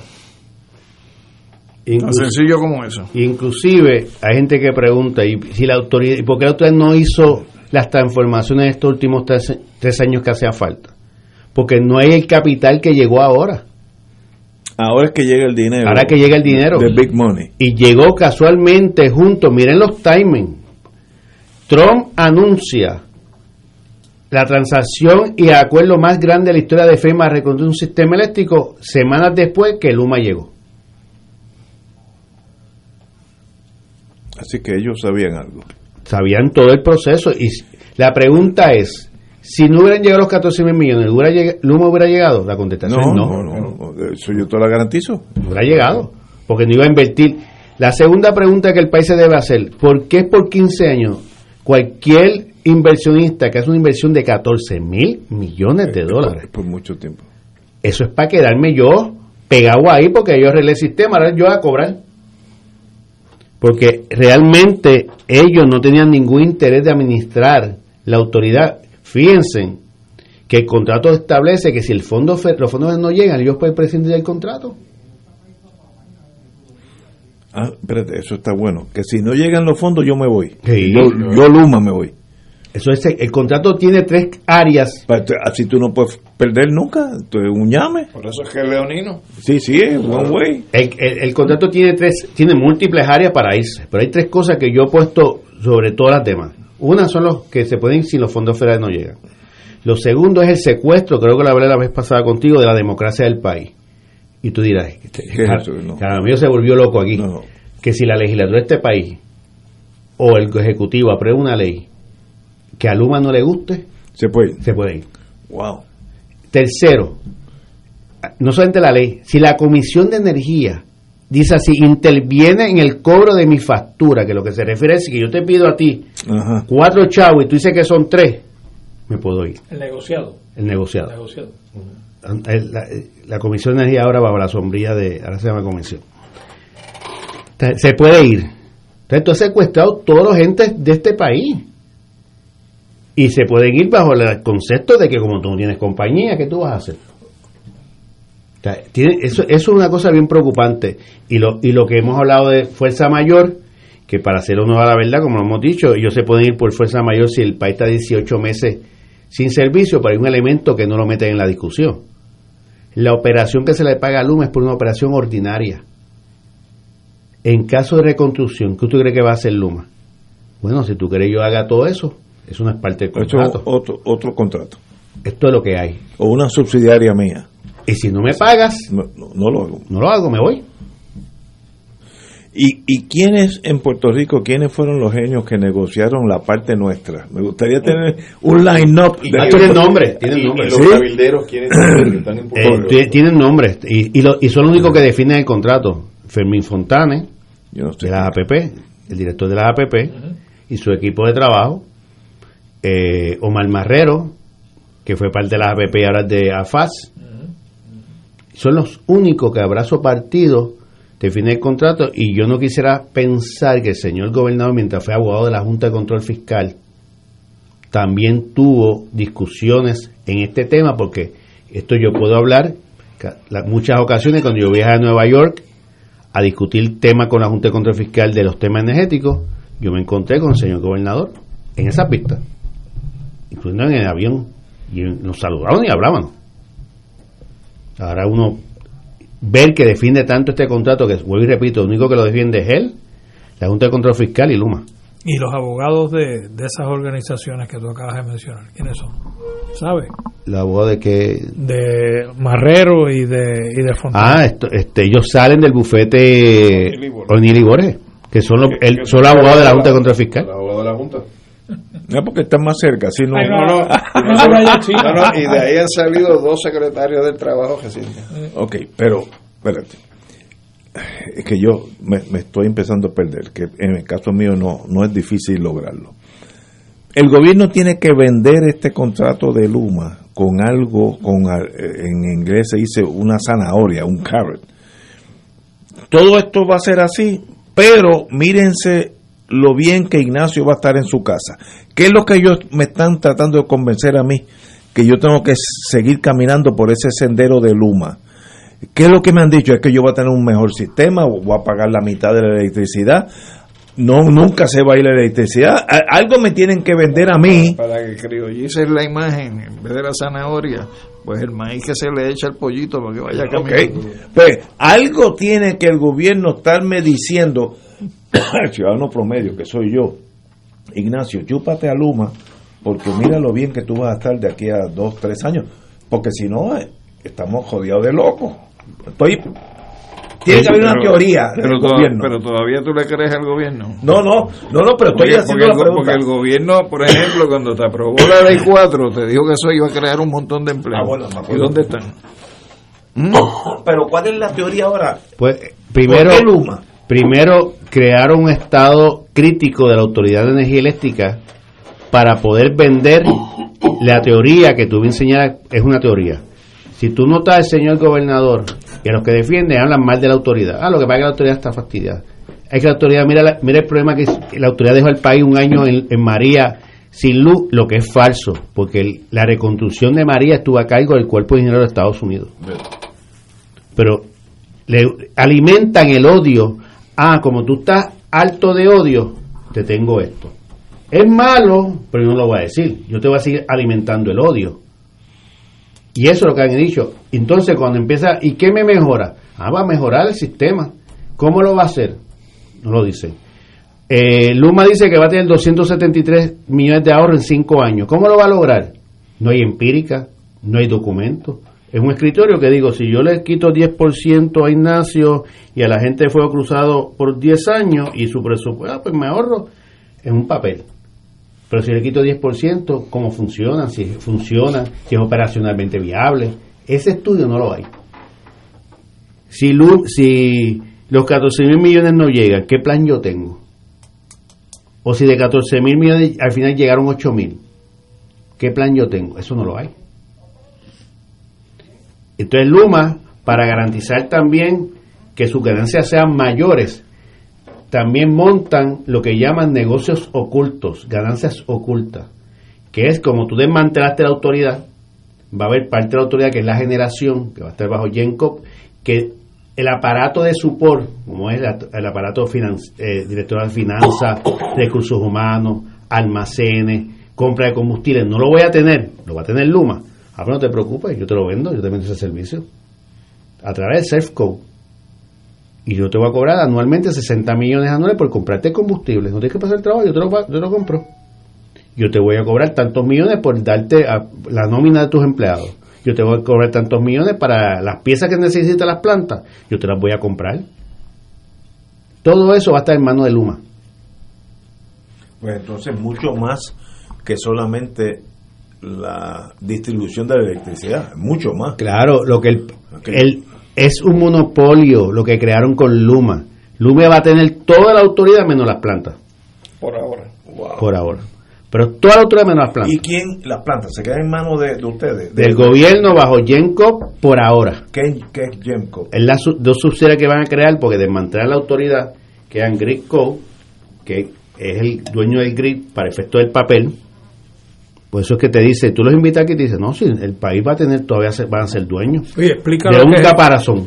Explican ah, qué, qué es el grid, para que la gente... El grid es el sistema eléctrico, los postes, los cables. Como la servidumbre.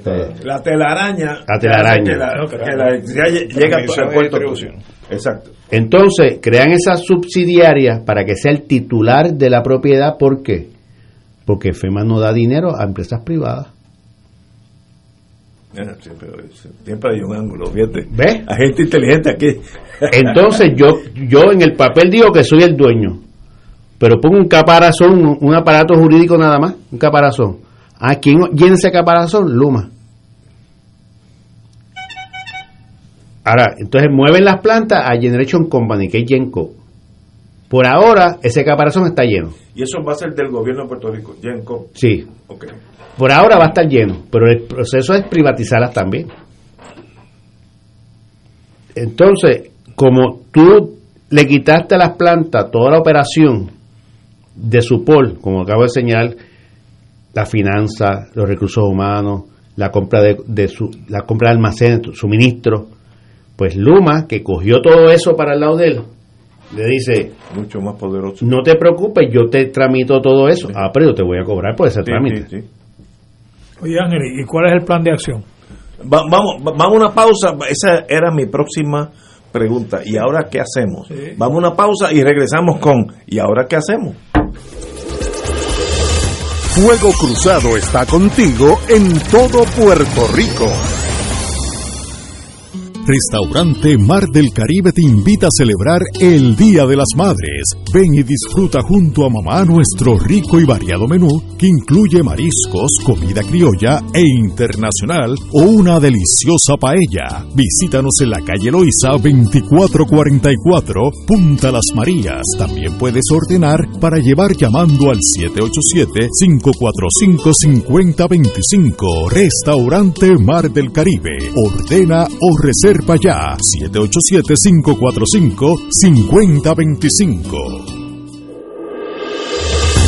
Fuego Cruzado, el programa de más credibilidad en la radio puertorriqueña, es ahora la tribuna abierta de análisis noticioso, con diversas perspectivas que exploran el trasfondo de lo que acontece a diario y cómo nos afecta. Escucha Ignacio Rivera y sus panelistas invitados de lunes a viernes en Fuego Cruzado en transmisión diferida a las 10 de la noche por Oro 92.5 FM. Fanático del deporte, la mejor información y el mejor análisis lo escuchas los sábados a las 2 de la tarde por Impacto Deportivo con Javier Sabat y el más completo elenco en deportes por Radio Paz 810 AM y en las redes sociales Facebook, Impacto Deportivo, Radio PR, Twitter e Instagram, Impacto underscore Deport.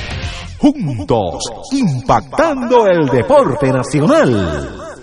Llegó mayo, mes de la radio, medio de comunicación por excelencia, ligado a Puerto Rico por haber sido protagonistas de su historia desde los inicios. Fuimos de las primeras 13 naciones mundialmente en tener estaciones radiales y la segunda en Latinoamérica. Logro extraordinario para nuestra isla. La radio, compañera constante, amiga en nuestros triunfos y desgracias, medio esencial por su inmediatez y trascendencia. La radio, siempre presente en nuestras vidas. En hora buena a la industria y sus componentes, porque siempre exclamemos con orgullo, somos gente de radio. ¡Felicidades! Amigos y amigas, les saluda el Padre Milton y quiero agradecer las ofrendas que hicieron durante el Radio Maratón de Radio Paz 2021. La providencia de Dios se ha manifestado a través de esas aportaciones. Si ya recibiste la boleta, recuerda devolverla con tu cheque o tu giro postal. Y si no pudiste llamar durante el Radio Maratón, todavía puedes aportar buscándonos en ATH Móvil en la sección de donar como Radio Paz 810. Gracias por cada dólar, por cada centavo que nos ayuda a mantener la misión de Radio Paz en el aire. Que el Señor les multiplique esas aportaciones y que siga derramando abundantes bendiciones a través de Radio Paz 810, donde ser mejor es posible. Ser rotario es dar de sí, con amplitud, sin anhelo de recompensa del cielo, antes de pensar en sí. Mensaje del Club Rotario de Río Piedras. Y ahora continúa Fuego Cruzado.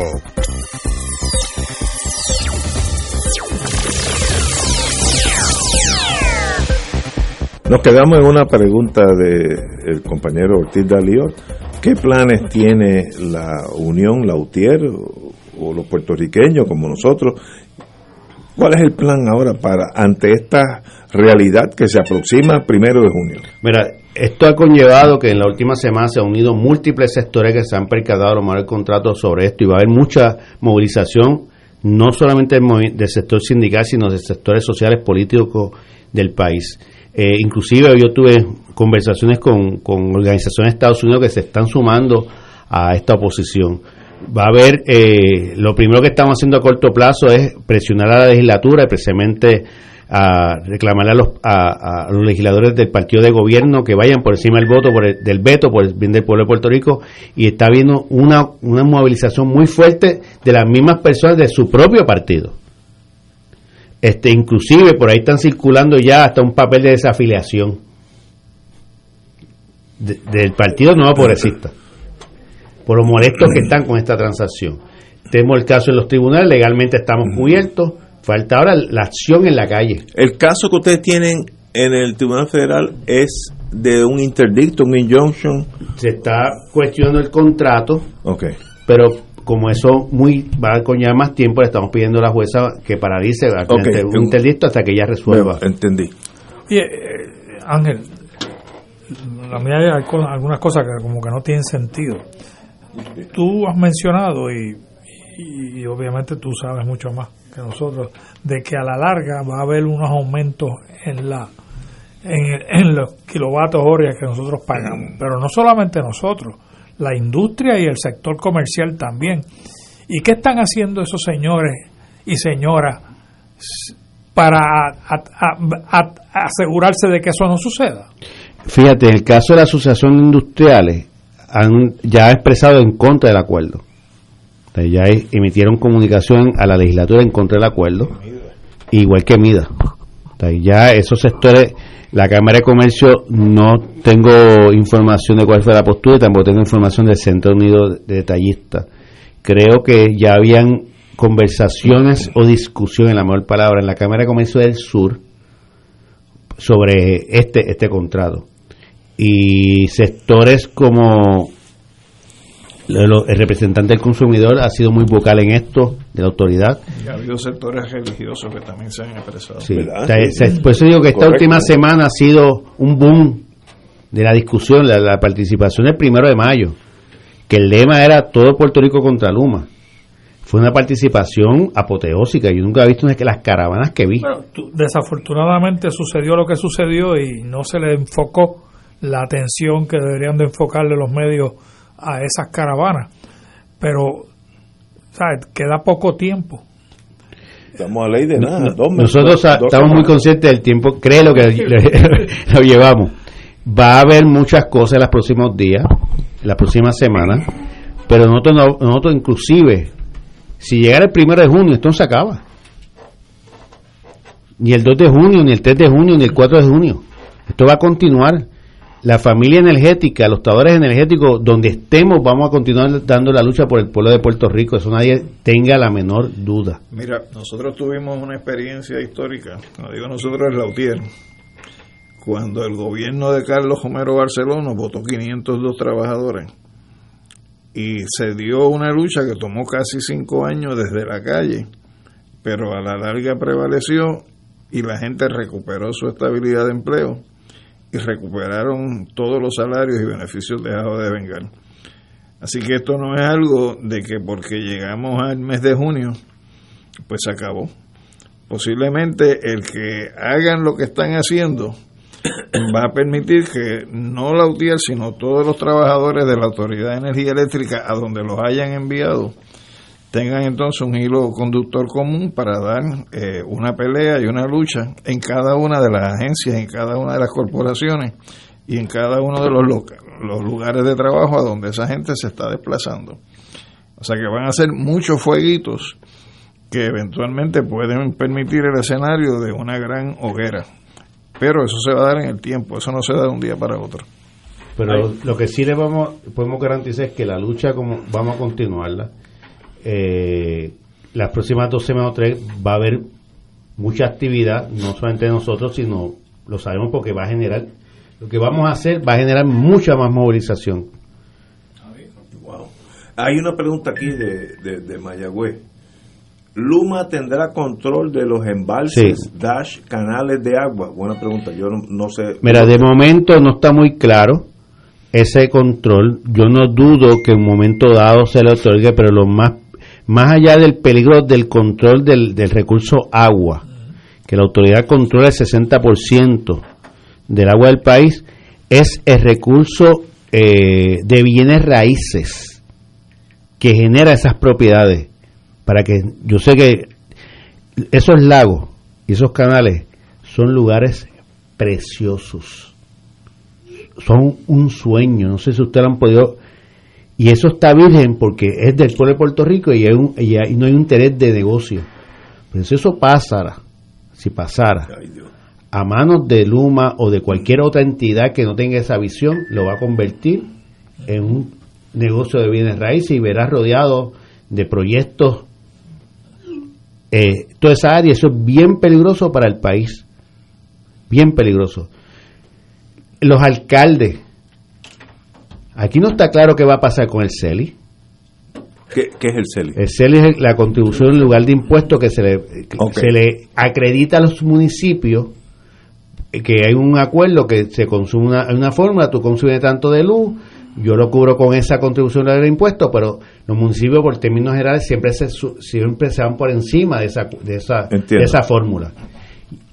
Luma, si quiere tener las cuentas ¿Le cobrará? llenas, Claro, y hay gente que dice, claro que le cobren, si a mí me cobran, y pueden tener toda la razón, pero los municipios dan un servicio directo al país.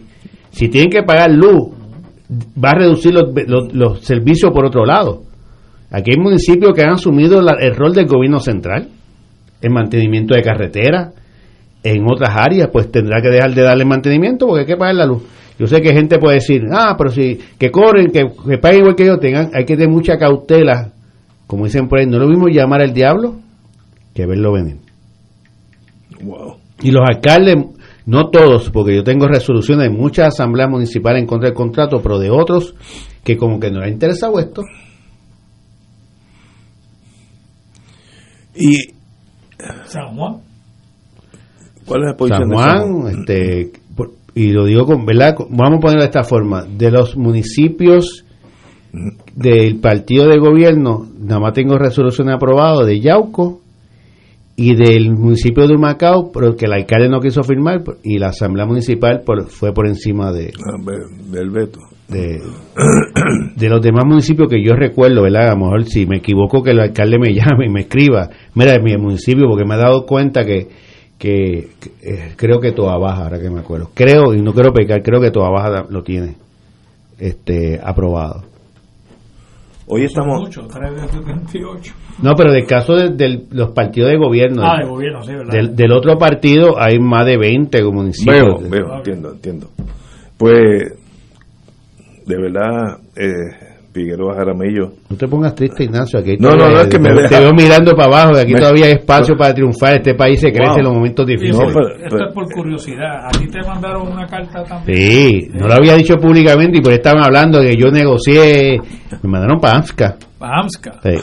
Hay una, hay una carta de un compañero celador de línea, celador de línea, que lo mandaron como asistente de enfermero.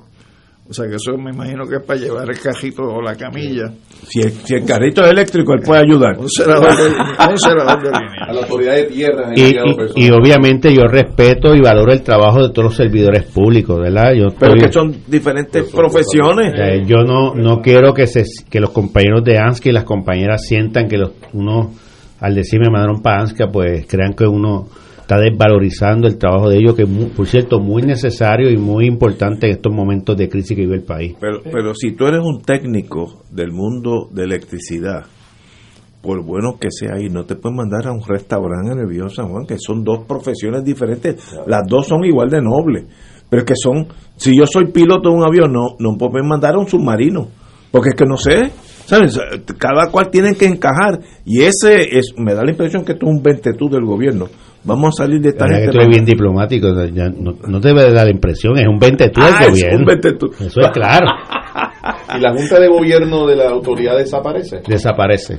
Ah, pero- Ellos están peleando y jamaqueando de que no con teoría, porque ¿quién va a administrar el contrato? Las alianzas público-privadas. Y esto es bien peligroso. ¿Sabes por qué? Porque las alianzas público-privadas van a administrar el contrato, pero no tienen una obligación, un deber de fiducia. Entonces, si yo hago las cosas mal, aquí metemos preso. Aunque este país no mete mucho preso de esa gente, pero eso es bien peligroso. Por eso es que también por ahí hay un tranque entre FEMA y los fondos. Porque FEMA dijo, bueno, yo no puedo mandar a los chavos. ¿Quién es el dueño? Tú. A yo te mando a los chavos. No hay caparozón, no es Agrisco, pero ¿quién es el dueño de Agrisco? ¿Quién, quién es el que tiene el deber de fiducia ahí? A ese que le voy a mandar a los chavos. Y ya Luma me dijeron que estaba cuestionando esa determinación o esa discusión, porque el contrato le permite a Luma tener acceso a los fondos y, el, FEMA le dijo, es que a mí no importa el contrato. Porque aunque se lo mandan al call tree, el acuerdo es con el call tree de los fondos, ya FEMA está diciendo, está bien, yo te lo estoy enviando a ti, pero a donde tú lo vas a enviar, ¿quién es el responsable que tiene el deber de fiducia de esa propiedad? una de las compañeras de este programa, Marilu Guzmán, y lo voy a citar para que yo no tengo nada, eh, no, no voy a sugerir lo que ella dijo, sino la voy a citar. Dile a Ángel, espérate, se me acaba de... Dile a Ángel de cuándo vamos para la calle. Marilu Guzmán Special. Ah, pues fácil. Próximo miércoles. Miércoles. 12 Óyete. de mayo, 9 de la mañana, Parque Luis Muñoz Rivera. Eh, Vamos a marchar con todas las protecciones y el distanciamiento hacia el Capitolio y Fortaleza. Pues Marilu, ya te contestaron. Miércoles 12 de mayo, a las 9 de la mañana, Parque Luis Muñoz Rivera, y nos concentramos y salimos hacia Capitolio y Fortaleza. Yo estoy seguro que Marilu va a estar allí. Eso es de calle. Así, excelente. Y invitamos a todo el país, a todas las organizaciones sindicales que se den cita, porque esto del contrato de Luma hay que detenerlo definitivamente. Estoy de acuerdo con compañero, un privilegio tenerte aquí. De verdad que han sido 45 minutos que me ha abierto los ojos. Eh, me- preocupo, me salgo aquí algo deprimido, tal vez eso se- sea bueno. Que ¿Va tú- para la marcha entonces? Es saliendo de allí frente a tu casa. ¿A mi casa? Yo por lo menos los voy a los voy a despedir ustedes, porque yo estoy allí. Le puede llevar agua a la gente. y agua y otras cosas que voy a llevarle. Señores, Ángel, como siempre. Gracias por Qué la bueno invitación. tenerte aquí y nos ha ayudado mucho a comprender esta, esta hecatombe que se nos aproxima. Vamos a una pausa, amigos. Fuego Cruzado está contigo en todo Puerto Rico. Miércoles de Infoempresas a las 4 de la tarde. Con entrevistas e información con nuestros emprendedores y empresarios. No te lo puedes perder. Miércoles a las 4 de la tarde. Por aquí, por Radio Paz 810 AM y Radio Paz 810.com. Los espero. A mí me gusta mi pueblo. A mí me gusta mi gente.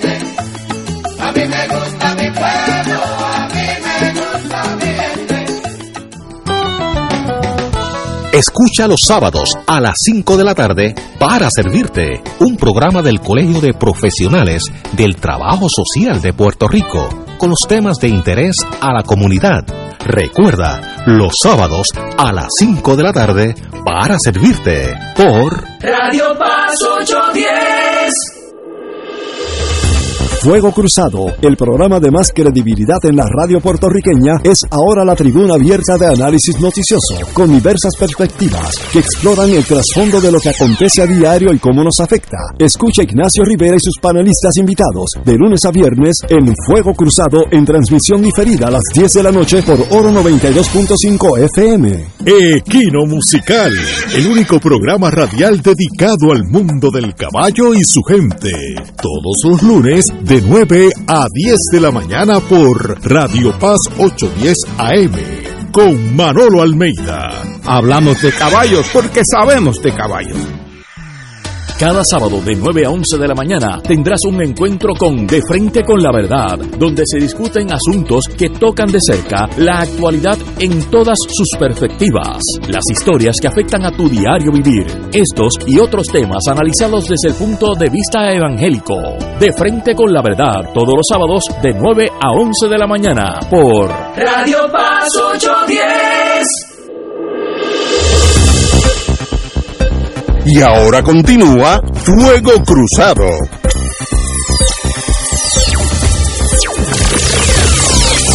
Amigos, amigas, nos quedan pocos minutos. Vamos a tocar los temas más importantes. Obviamente, eh, la noticia derrotado a nivel de comisión, las terapias de conversión. Eh, yo me sorprendí tanto esta mañana cuando lo leí que yo pensaba que esto era un hecho consumado, fe accompli, ¿no?